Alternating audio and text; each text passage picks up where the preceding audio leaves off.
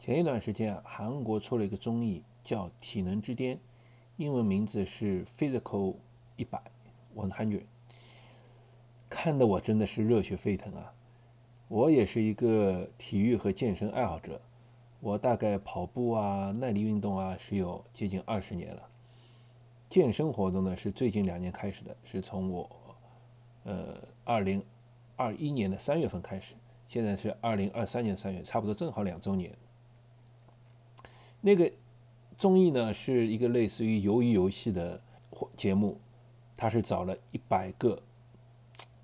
呃，身体非常健壮也非常美美丽的各行各业的男男女女来，其中有特种部队，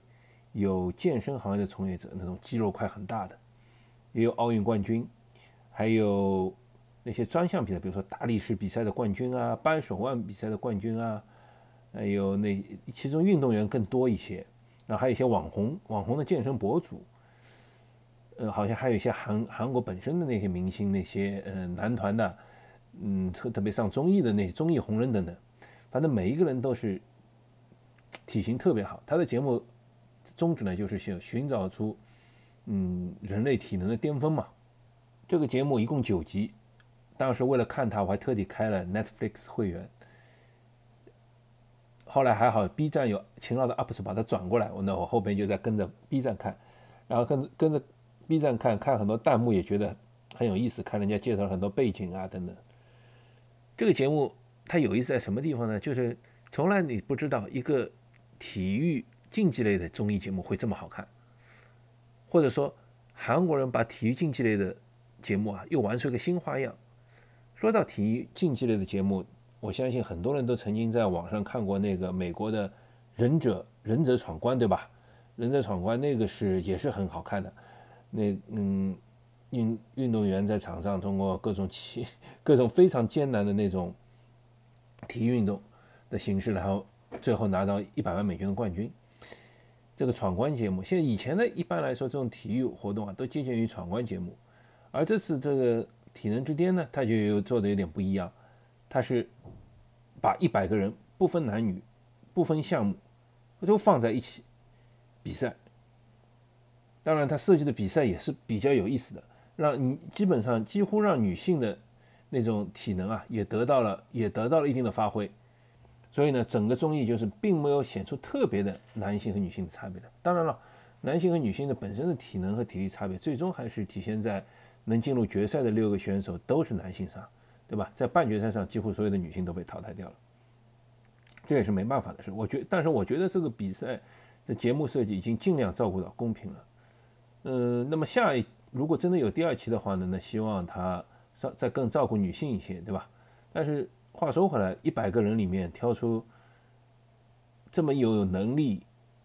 又能又又这练身身材练得这么好，体能这么充沛，这么强壮的男男女女。在一百个人里面，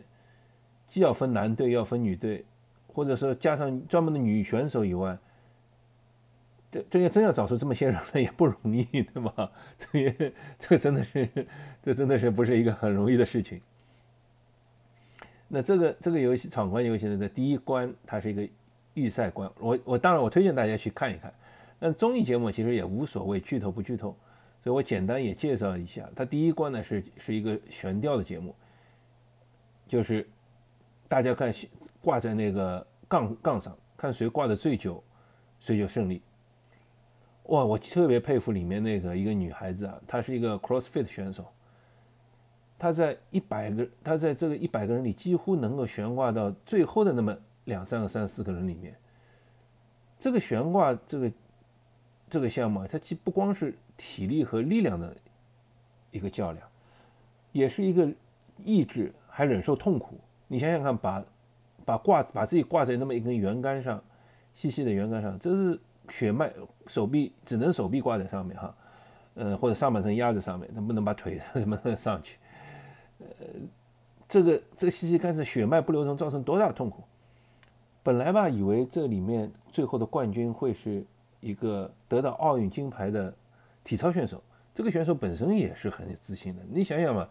作为体操选手，他一辈子就在和单杠、单杠、双杠这些杠打交道，那在上面做到做到坚持到最后，不是很很轻易的事情吗？那想不到最后他并没有是最后一个，整个一百个人里面最强的是一个高山救援队的选手，他同时也是韩国国家攀冰队的选手，那是很强，对吧？然后就因为这一百人是分两个五十人这样比赛的，在那个冠军就奥运金体操选手冠军。奥奥运奥运金奥运体赛体操金牌选手那一组呢，他是和另一个他输给了另一个特种部队的选手，这就也是很，其实虽然意料之外，但也是意料之中，对吧？还嗯，特种部队的选手体能也很强悍，同时他们的意志超级强，所以这个真的是比的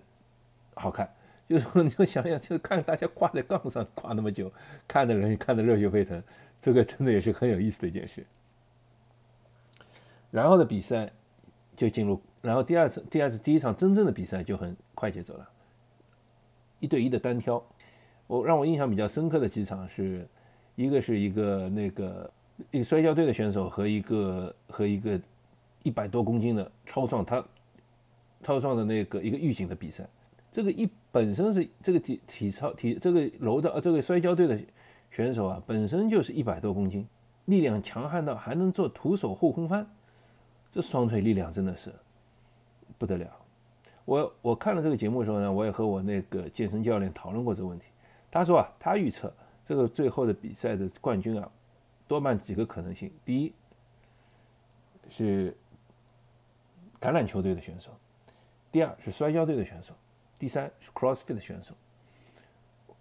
为什么呢？就是从橄榄球的选手其实是非常体力强悍的。如果大家有兴趣，可以去网上找一些体。橄榄球选手，呃，体能训练的例子来看，他们短跑爆发力强，然后因为是要打橄榄球嘛，耐力肯定是好的，然后敏捷灵活，这个是体能上就是几乎是体能上一个人类的巅峰。然后就是那个摔跤，摔跤因为也很厉害，他们本身也下盘稳，因为力量大，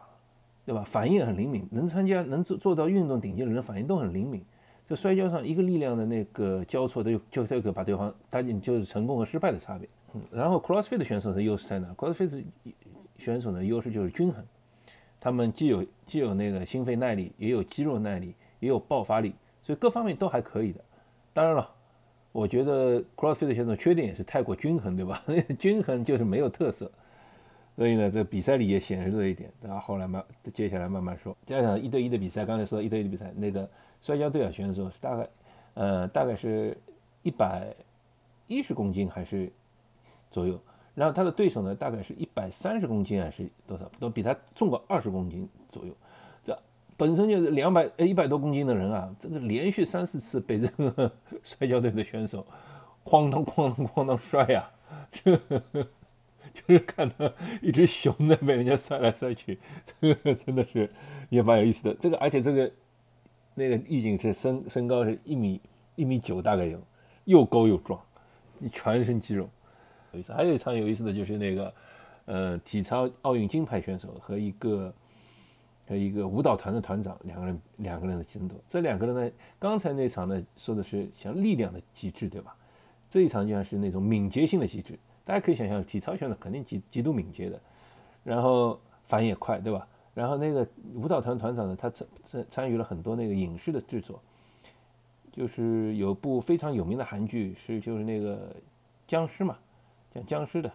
那个叫什么《李氏朝鲜》，好像是叫这个名字。那个他就是其中那些僵尸动作的这个设计者，所以他在里面表演出来也做了很多僵尸的动舞蹈动作，非常有观赏性，很好看。这两个好看的。还有一场我比较印象深刻的是一个女选手挑战男选手，这个女选手也是韩式摔跤的国家队代表成员，然后她的那个对手呢，她竟然挑选了一个比她高、比她壮的橄榄球运动员。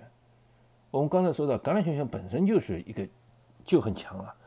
但是那个女女选手不管她，她说她就要选强的，她不和比自己弱的人对手，就非常喜欢那个姐姐，长得也很好看。那个在开头场面，当然了，那个这个姐姐还场面不很，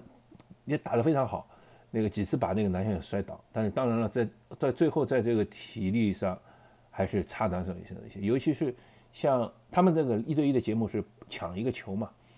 尤其像橄榄球运动员本身就是经过了这种抢夺保护的这种专业训练，你要打败一个橄榄球运动员，这个真的在这个项目上打败橄榄球运动员真的是很难很难的。然后然后还有一场印象深刻的是这个邱成勋，邱成勋据说是个综艺红人啊，但 以前的口碑也不是很好，但是他毕竟还是一个。呃，驰骋在赛场上，到现在已经是四，他今年应该是四十八岁这个年龄，还是在打综合格斗。他以前据说从小练摔跤，在摔跤场上是比了二十年摔跤，然后再比十几年综合格斗。这在这在那个韩国也是非常受尊敬的一个前辈。嗯，他他他让另一个综合格斗选手选了他，两个人就呢以掌代拳，很精彩的在场上打了一场综合格斗。那个那个后辈啊。就非常尊敬他，输了以后，呃，还就是给他跪下，然后做了行了个礼，意思就是我今天挑战那前辈是非常不礼貌的事情。但是呢，能够有和前辈在一次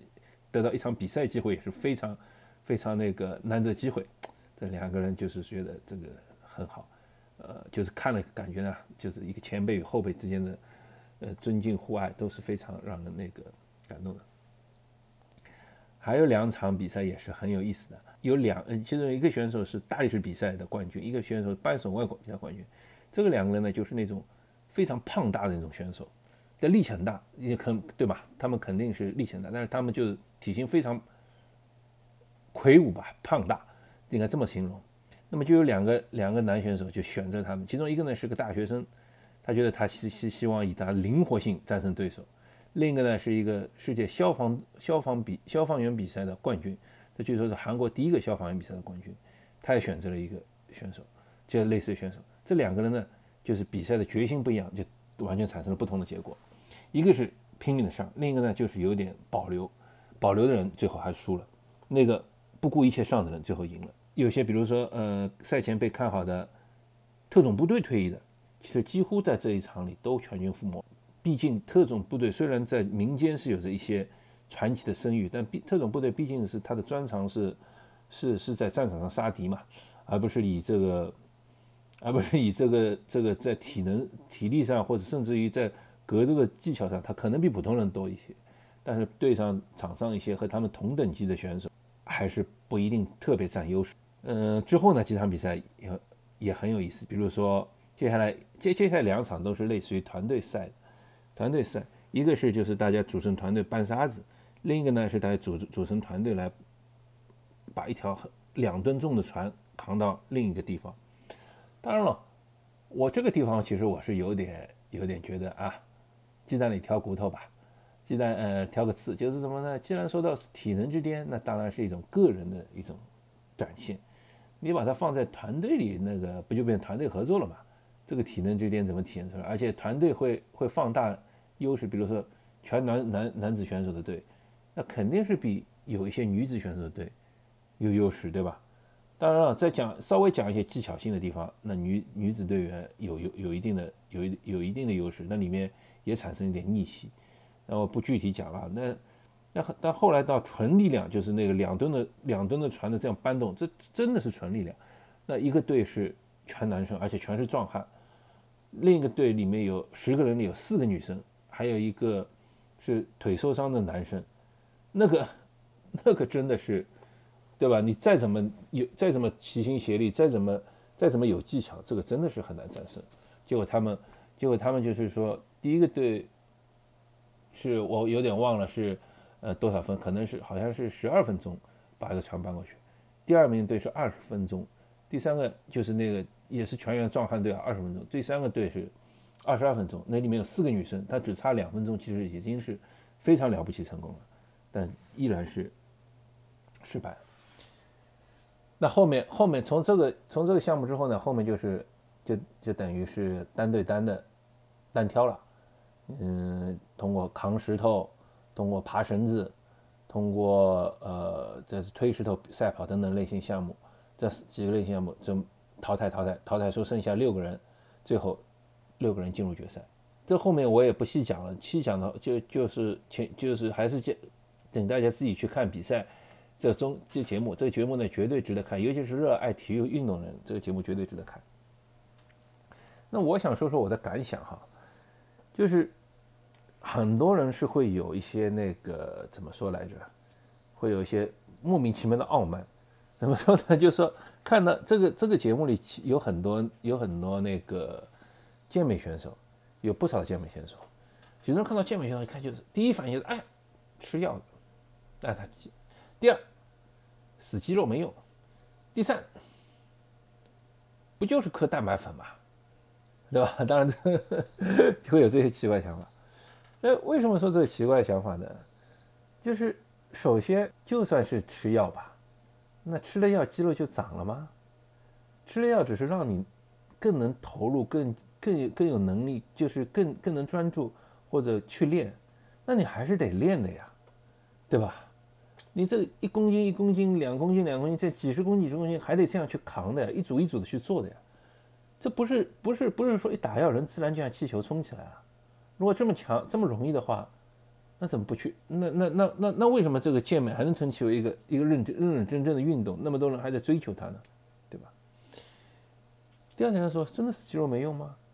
其中后其中其其他他在节目间隙，他们还运动员之间呢还做一些小游戏。其中就是跳箱嘛，就像一一个箱子，就它落高落高，然后大家跳立定跳高就是。其中最厉害的是那个选手尹成斌，他是本身是钢架铁就雪车队的一个国家队选手，也得过冬奥会金呃奖牌的，是不是金牌不记得奖牌的。他他曾据说曾经他在综艺里表演过，他最高立定跳高一米六，一米六是什么概念啊？就是普通的成人，他直接可以从人家头上跳过去啊，对吧？这个是这个是这个事情。但是其他几个被人家认为打药的健美选手也不弱，他们立定跳高也能跳到一米四、一米五左右。我估计，当然可能他们也没训练过，对吧？如果他们练平时玩玩是什么，也是可能还会跳得高一点。但一米四、一米六已经是大家可以在家里比划一下，一米四、一米六什么概念？而且是立定跳高，你看，那说明他们腿部肌肉的爆发力。是非常强大的，这这是死肌肉吗？这绝对不是死肌肉啊！那健美选手经常给人家概念，好像没法没有，就是说，呃，肌肉大了没有力气，呃，没有耐力。但是确实是没有肌肉耐力，因为人家不练这个，因为他们不练肌肉耐力，他们练练练练的话，他们是推一次、两次、三次、四次这样一组就这样做好了，他们练的是那种。就像就像我去看，曾经看到小红书上有人采访国家队军神吕小军他们，问他们啊，你们卧推怎么做啊？是多少？我说卧推这个我们从来不做的，因为这个东西我们比赛用不上，我我也不知道我卧推多少，我我我我不推的。他说这不是人家的专项，人家当然不练，对吧？就是一句话，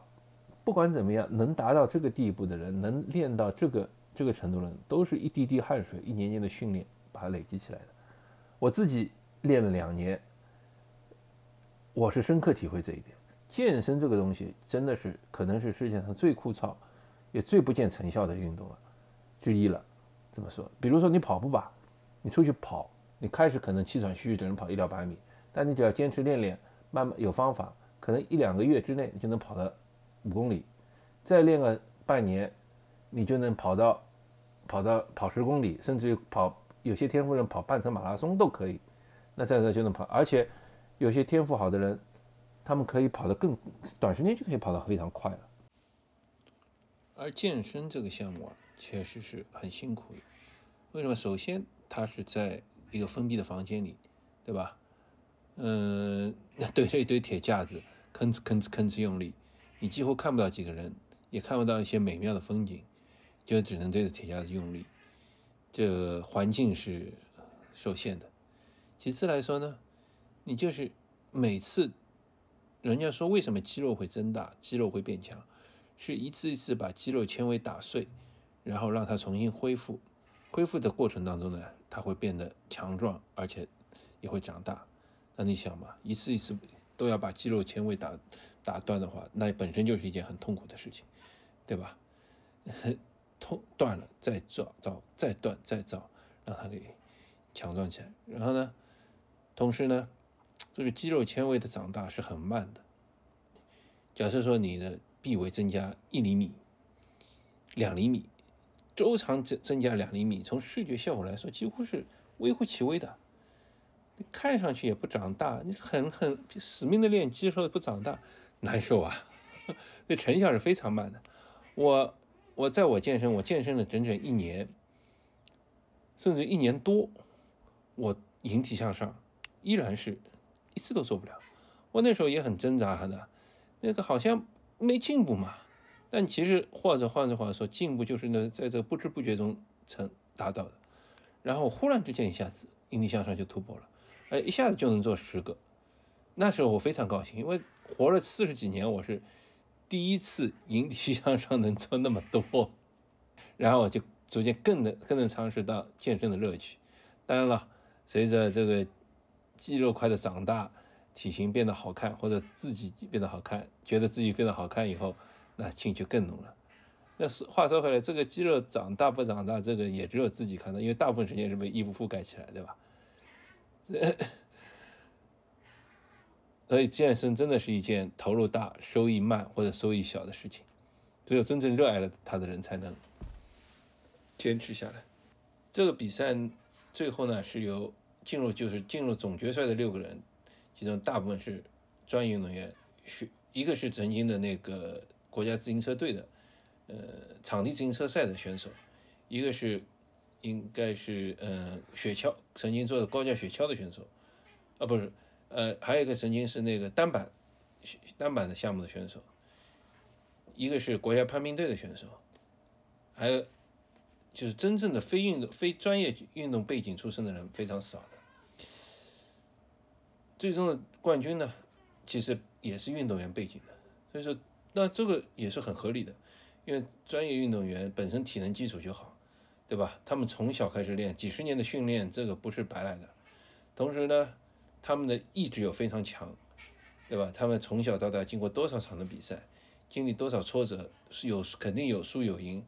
嗯，大大绝大部分人都会经历伤痛，伤痛，然后恢复，然后重新的站起来，重新甚至站在世界级的舞台上。这他们的意志绝对是坚坚强，得到冠军也毫不意外。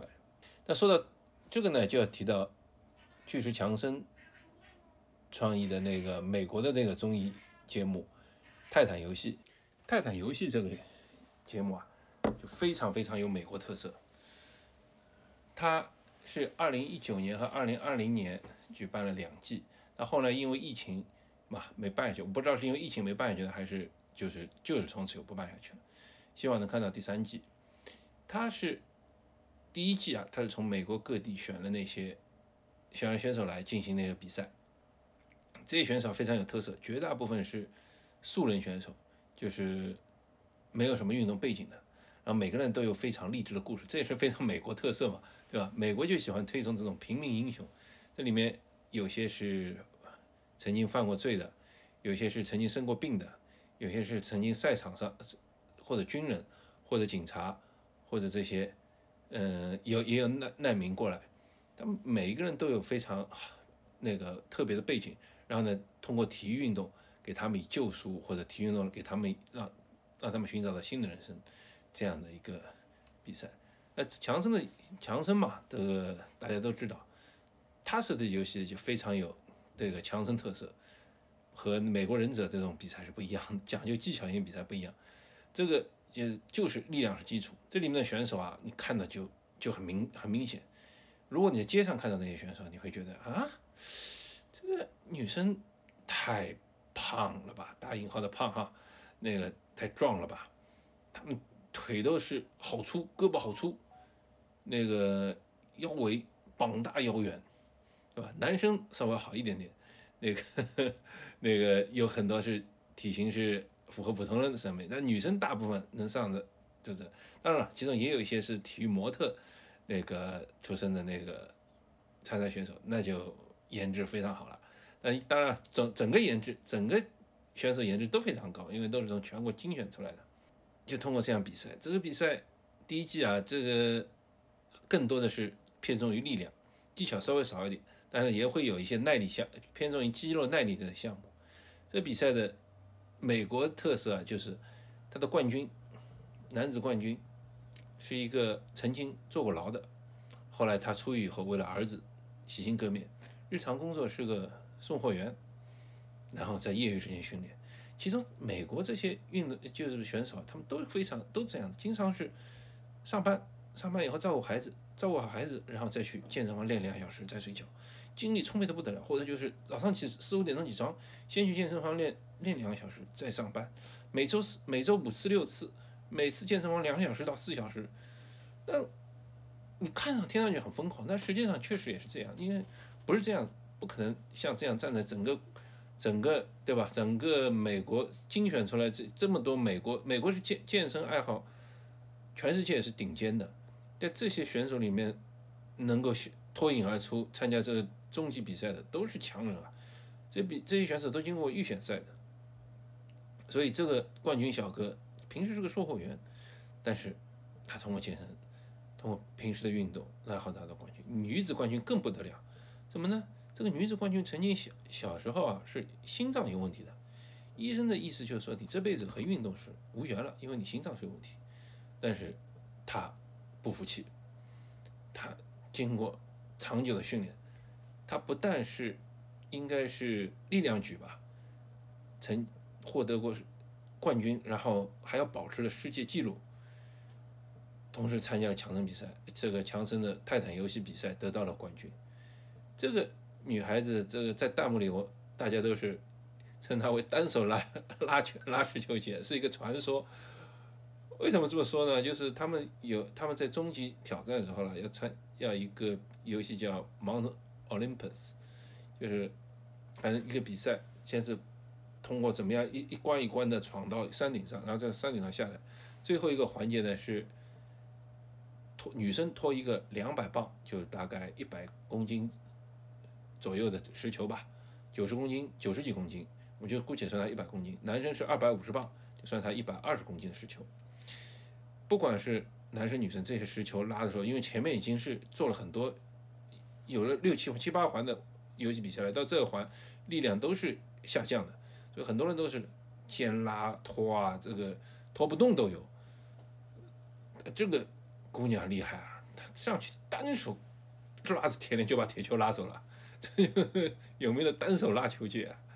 这个非常，而且真的是长得也很好看。那第二季呢，也比较有意思，它是比较公平了，就是说每个选手呢是三局两胜，三局两胜之后呢，然后挑战一个擂主。首先第原第一个擂主都是强生精选出来的专业运动员，在这些当然了，最后这些专业运动员全部被。甚至其中一个冠军，其中一个擂主还是忍者比赛的冠军，嘿嘿，来到这边全部被那些素人选手挑挑挑战成功。这个强身的游戏，强身的这个泰坦游戏啊，就非常注重力量力量型。比如说，他有些项目是一根杆子，两边两个男两个人在两边对拉，谁力气谁坚持久，谁力气大就把他拉拉拉赢，拉拉过来就赢。或者中间是一扇木头门，两边人对顶。各顶上把对方顶顶下去，你就赢了。纯的是力量的较量。当然也有，还有曾经有个游戏，先把先用那个大铁锤把一个大石球砸砸到你认为够轻了，你把它扛起，就把它提起来，用用那个绳子把它它提起来，然后两个这样的大石球，真的看到那些打到即使打到决赛那些最顶尖选手，打到后面打不动了，那个大铁锤。人一下打一下休息一下，打一下休息一下这样的，真的呃看的是非常的热血沸腾，鸡皮疙瘩浑身都起来。第二季比赛就有一个小胖子，你看上去日常就是一个小胖墩，看不出任何肌肉，然后肥肥的胖胖的，但是他就他是乡村猛男，还真是乡村猛男，一直闯到最后总决赛才才输掉。不管是人家弹幕都说，看上去看到一个最会用锤子的人。因为他平常他说他的力量就来源于平时在农田里做农活，砍树啊、搬柴啊、搬树呃搬东西啊、搬树啊这些东西，锻炼出了他的能力。他来自一个只有二百八十五个人的小镇，人家主持人就说他来比赛了，所以小全小全镇的二百八十四个人都在看他。他平时是一个中学的老师，当然他最后还是被淘淘汰，被淘汰是被谁淘汰呢？也是一个，他最后总第二季的冠军男子冠军是一个二四十二岁的消防员，曾经在两三年前呢也出过事故，一条腿几乎完全废掉了，因为摔摔摔从骑自行车上摔下来吧，好像非常长，然后里面的骨头啊什么全断掉，然后他通过几年的复健重新回来，然后在泰坦游戏上打败了所所有挑战者，最后成为总冠军，这都是非常激励人的故事，这也是非常美国美国式的故事。所以讲到这里呢，我也差不多到了尾声。现在呢，我非常期待《体能之巅》的第二季，最好是，其实我是非常想他来一个中韩或者中日韩的对抗，因为光看韩国不过瘾，要加上我们 加中国人，或者至少来个美韩国美国的对抗，其实看看也比较有意思。这两边的人特色非常明显，韩国的选手啊，个个都是符合普通人的审美观，就是高高的，然后肌肉块很明显，然后呢，看上去是有力量感的，但是也很美，就是符合这种亚洲人审美。那美国那边呢不一样的，你就像我前面说到的那些姑娘男男生呢还好一点，但其实男生其实基本上也都是都是粗壮型的，但是因为个子高，对吧？看上去还行。那女生就不一样，女生也是粗壮型的，这个腿啊粗啊，胳膊粗啊。但是你在街上看到你肯定会的，但是如果你在健身房看到他们，你就健身房会有一套另一套的审美观。你健身房一看到他们就会觉得，哇塞，这个是女神，真的神为什么？这个这个体型就是健身就是健身房里的体型，这个力量啊，力量感这种绝对是太打动人了。标准的绝世美女，就这种意思。所以希望如果哪个两个节目两个节目能联动也好，怎么也好，希望期待第二季。谢谢大家。